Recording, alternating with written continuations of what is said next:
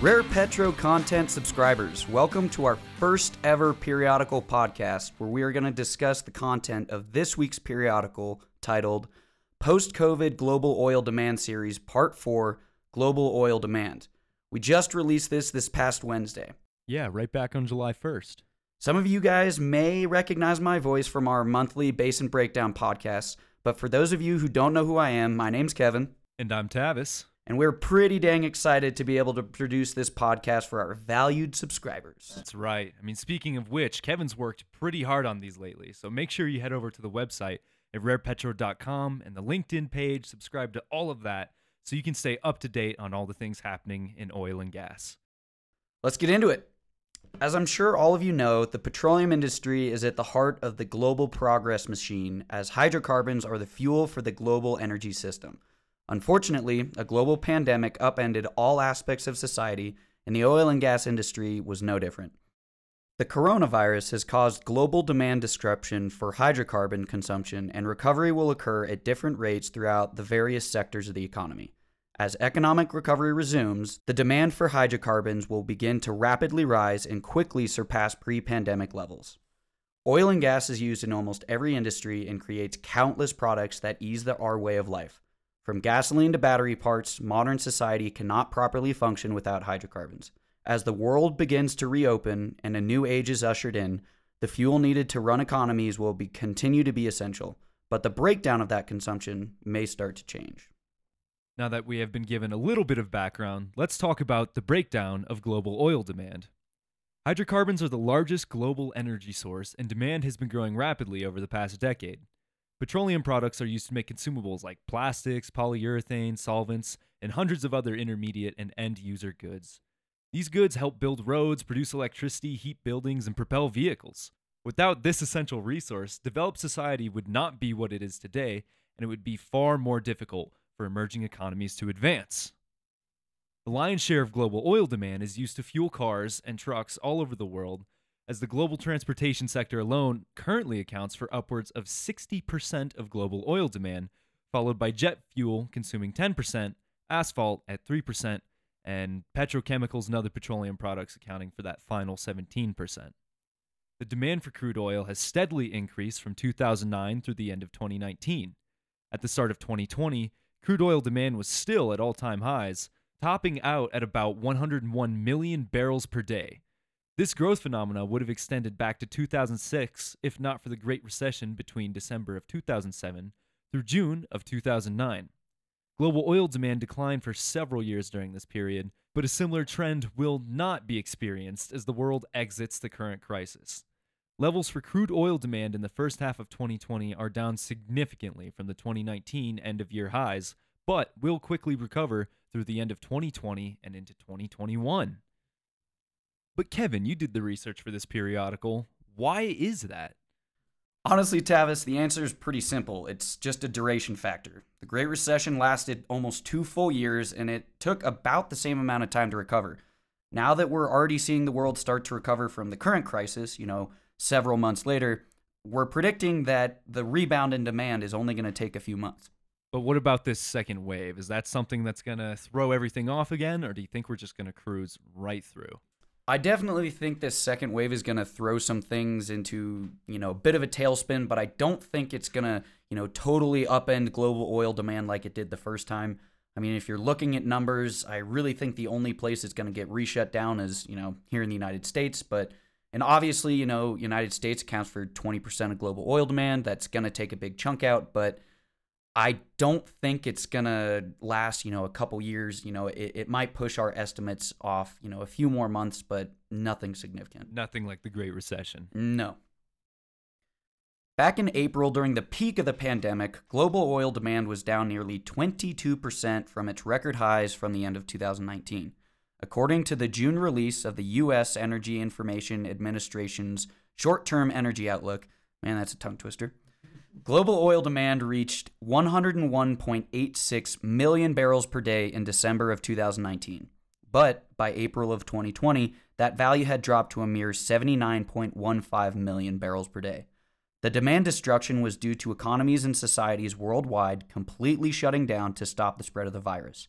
Travel restrictions, canceled events, and lockdown orders forced individuals to shelter in place for months, causing global oil demand to plummet.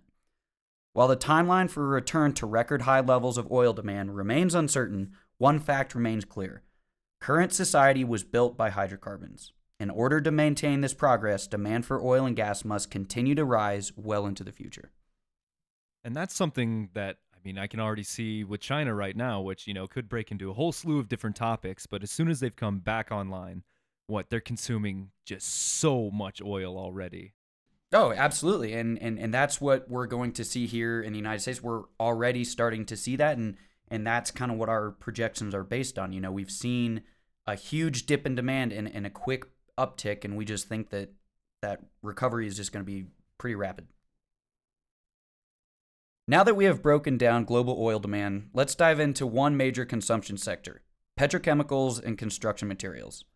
Petrochemicals, or chemicals derived from petroleum or natural gas, play a major part in today's economy as demand for synthetic materials continue to grow. Petrochemicals are used to manufacture thousands of different products people use in their daily lives, including plastics, medicines, and medical equipment, cosmetics, clothing, furniture, appliances, electronics, tires, solar panels, heck, even wind turbines. Additionally, the materials to build roads for transportation, as well as roofing materials for the fabrication of our homes, are only possible with products created from the oil and gas industry. In fact, almost all products used in road construction and roofing are byproducts of crude oil.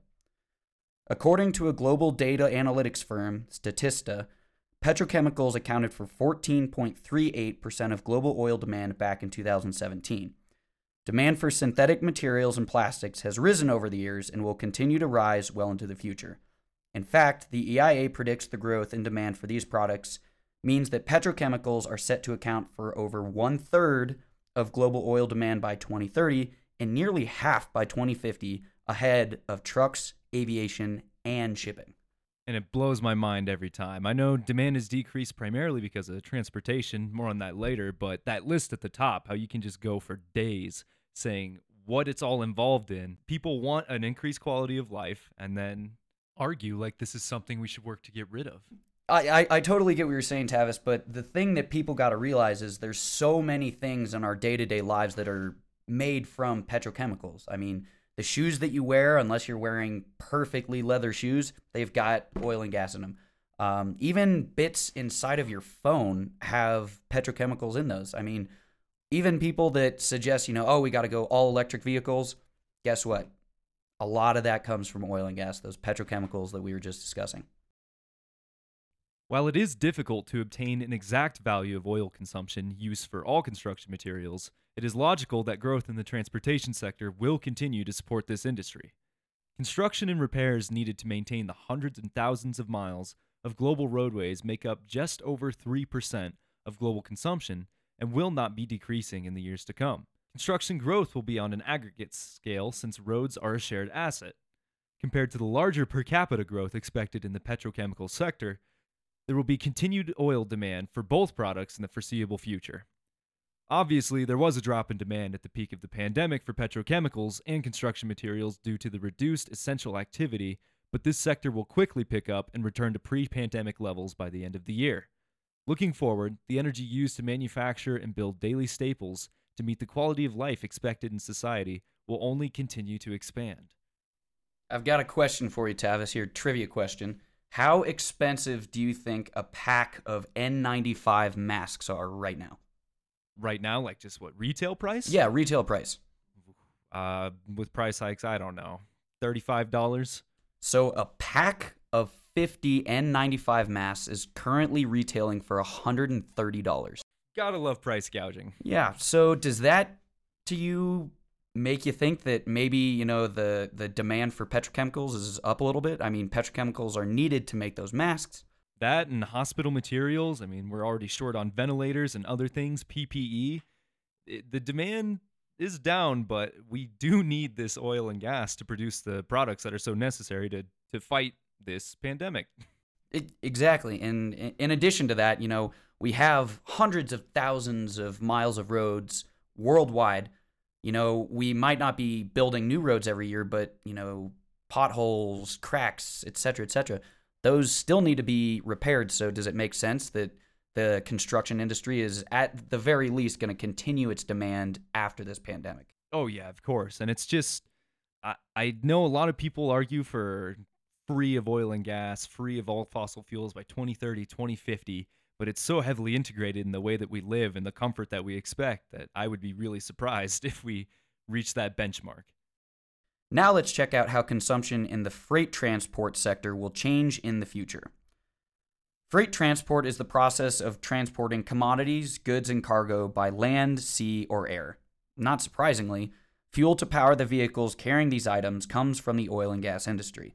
While the onset of COVID 19 may have frozen some freight shipping between nations temporarily, it did not diminish the importance of maintaining supply chains to provide consumers with essential goods and services.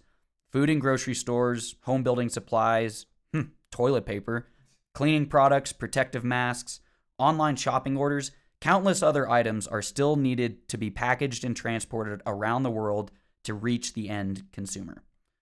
I'm sure, Tavis, it's no surprise to you that e commerce shipments rose over 40% during the pandemic as customers were unable to obtain goods in person from stores around the world.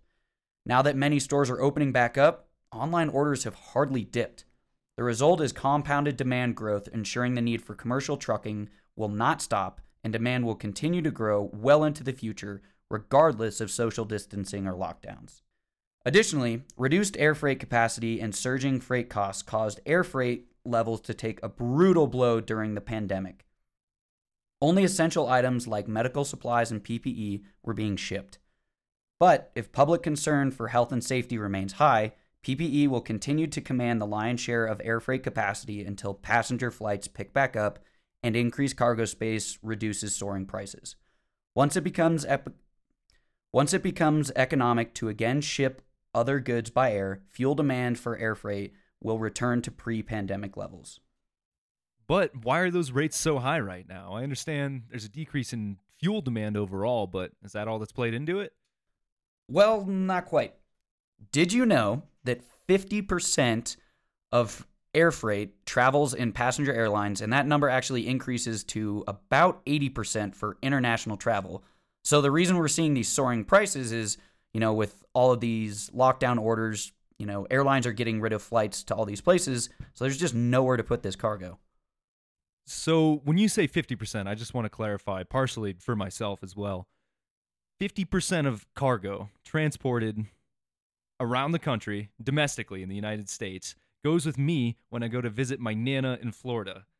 Yeah, exactly. That's exactly what that means. And it goes up to 80% for anyone who's flying across the pond, internationally, anything like that. Exactly. It's going with passengers. You see, I, I, I had no idea about that. I thought it would all be private by this point. Yeah. Some fascinating facts that you can find when you're in quarantine and, you know, browsing the internet.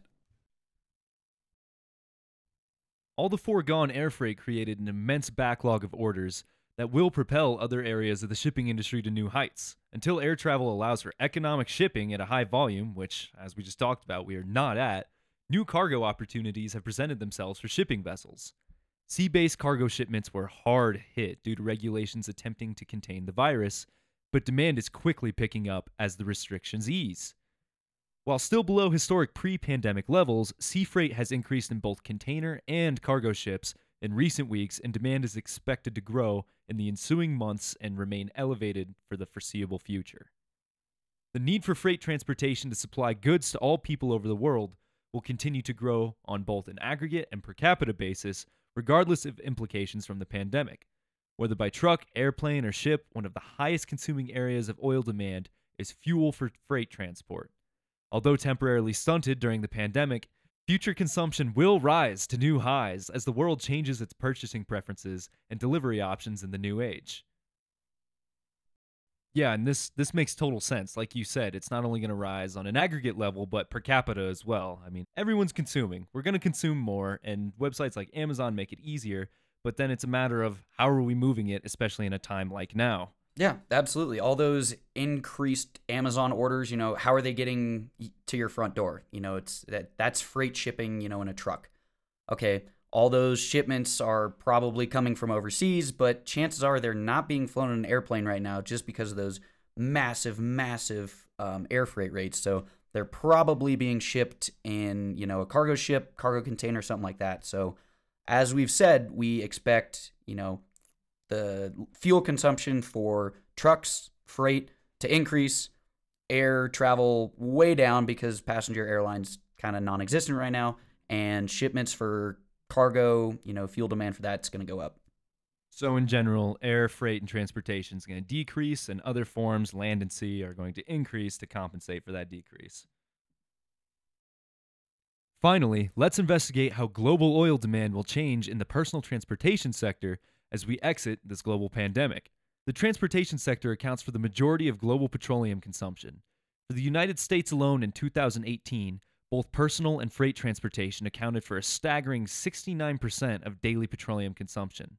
Looking solely at finished motor gasoline used in personal vehicles, this single petroleum product accounted for 45% of the daily petroleum consumption. Dang. Yeah, that is significant. As we discussed earlier, a further breakdown of personal transportation begins to become more difficult since a large portion of air freight is flown in passenger jets and diesel fuel is used in freight trucks, personal trucks, and buses. Regardless, it is safe to say personal transportation accounts for the largest majority of petroleum consumption worldwide. Public transportation has been a lifesaver for many cities and citizens worldwide. It alleviates traffic, reduces emissions, and allows people who do not own a car, like yours truly, well, one that runs at least, to easily cover distances when walking is not an option. Fortunately, during the pandemic, these services were still provided with reduced hours and route options due to diminished demand. As more and more people begin to need public transportation again, logistic issues will also rise.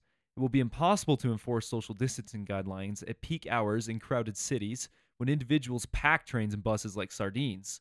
Due to already stressed budgets and a reduced rider capacity, municipal support in the public transportation sector will begin to decline and fuel demand to run fleet vehicles will fall as well. While it is highly unlikely mass transportation will completely disappear in the future, it will decline until a safer, viable alternative can be reached. So, Kevin, public transportation. Have you used it before? Of course. Do you use it now? Uh, not right now. Would you? Would you feel pretty safe? I would feel pretty safe. You know, lots lots of people wearing masks. You know, I, I definitely wouldn't be packing into some bus that has you know hundreds of people in it. But uh, for the most part, I I feel like personally I would use it. But honestly, that's not the stigma with most people around the world. Oh yeah, I mean even outside of using masks, hand sanitizer, I know a lot of people that would not feel comfortable riding on public transport, and if I was to visit them maybe using public transport, they would not be pleased. So, a majority of individuals displaced by reduced rider capacity and route options for public transportation will end up resorting to travel by personal vehicle, whether it be by car, truck, SUV, or motorcycle. As the world moves out of the pandemic, more and more people will begin to prioritize this method of transportation. Remote working and learning might become the new normal, resulting in fewer cars on the road from individuals that used to commute, but the decrease by remote workers will be dwarfed in comparison to the number of individuals no longer using public transportation. Furthermore, some people may fear carpooling and choose to drive alone to avoid getting sick. Taking into account the inevitable increase in global population, more personal vehicles will be on the streets, compounding in an increase in gasoline consumption worldwide into the foreseeable future. Tavis, I know your car's kind of on the On in the the, fridge right now, Yep. but um, uh, obviously you've used your car before. hmm Yes, Planning on using it in the future. I would love to. Feel plenty safe taking that thing to the grocery store. Yeah, easily. I wouldn't feel bad using my own personal vehicle. Yeah, and I think that's really kind of everyone's stigma. You know, I, I, I have this car, I getting in it, driving from place to place. If it's just me in there, there's really no fear of getting sick. So that's why we really see um, this level accounting for such a big increase in demand. You know, in the very least in the months after the pandemic, and, and potentially well into the future, if people kind of get stuck in their ways, if you will. And so that works for you and I. But what does that mean for people living in states like New York, where public transportation is a lot of people's primary way to get around town? I mean, this is one of those places where if you checked out our previous periodical on, you know, public transportation, you'd be able to dive into a little bit more depth on this. But As we said in that periodical, uh, I think estimates were 75% of commuters into Manhattan took public transportation. As these places, you know, start to open up, phase one, phase two, phase three, more and more people are going to be needing to use public transportation. But with strict social distancing guidelines, it's going to be impossible. And chances are they're going to have to resort to personal transportation. The airline industry has been through many ups and downs, but the current level of reduced demand for air travel is unprecedented. Globally, airlines were forced to cut over half of their flight options during the peak of the pandemic in April as a result of nearly zero air passenger travel demand. While this demand is slowly on the rise, experts do not expect a full recovery in air travel for several years. Even though it's not the largest petroleum consuming sector, the result will leave millions of barrels of daily oil demand off the table for the next few years. That's pretty crazy number. Oh yeah, that that's a whole lot. Just to give you an idea of how dramatic that drop was, globally, ridership dropped 97% at the peak of the pandemic. 97, 97? 97.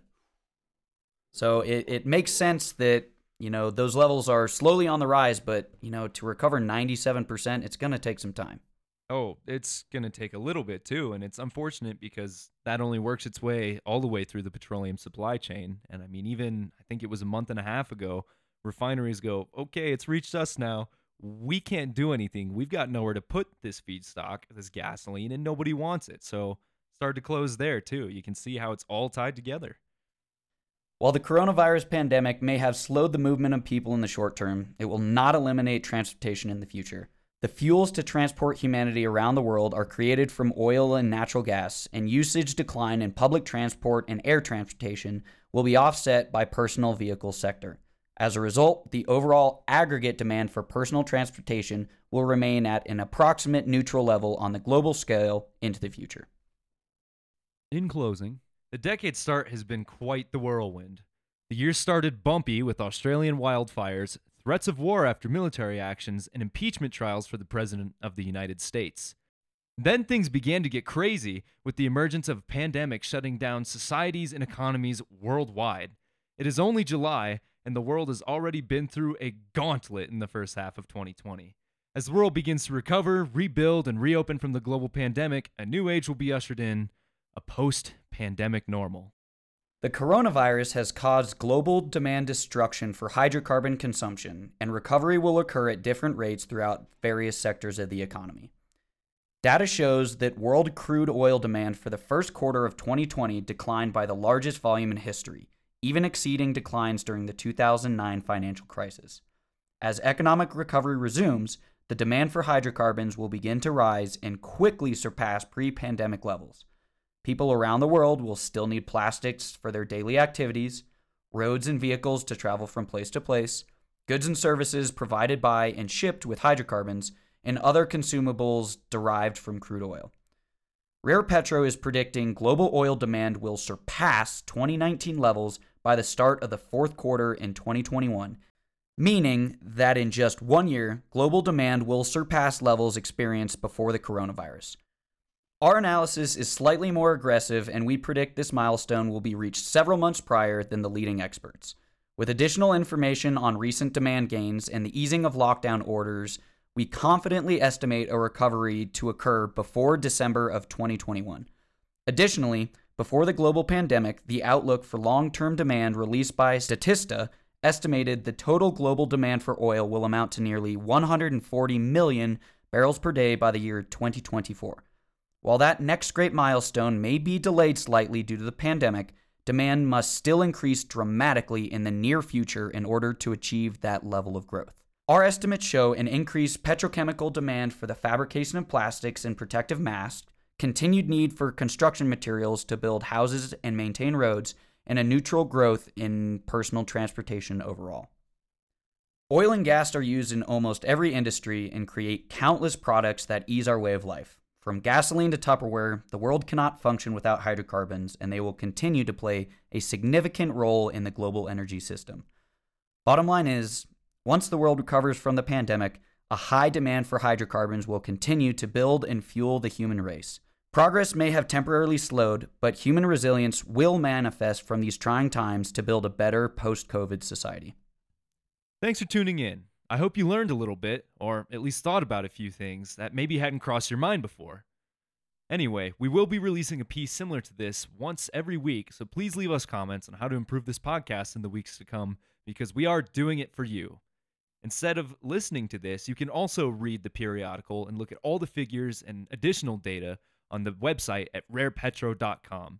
So both of those formats are great. One's easier for commuting and one's easier for really diving into the details because I know Kevin worked very hard organizing all that information and it's some pretty cool stuff. Please, like we mentioned, please go to LinkedIn, rarepetro.com, follow the content, stay in the know, and then we'll see you next time. Ciao!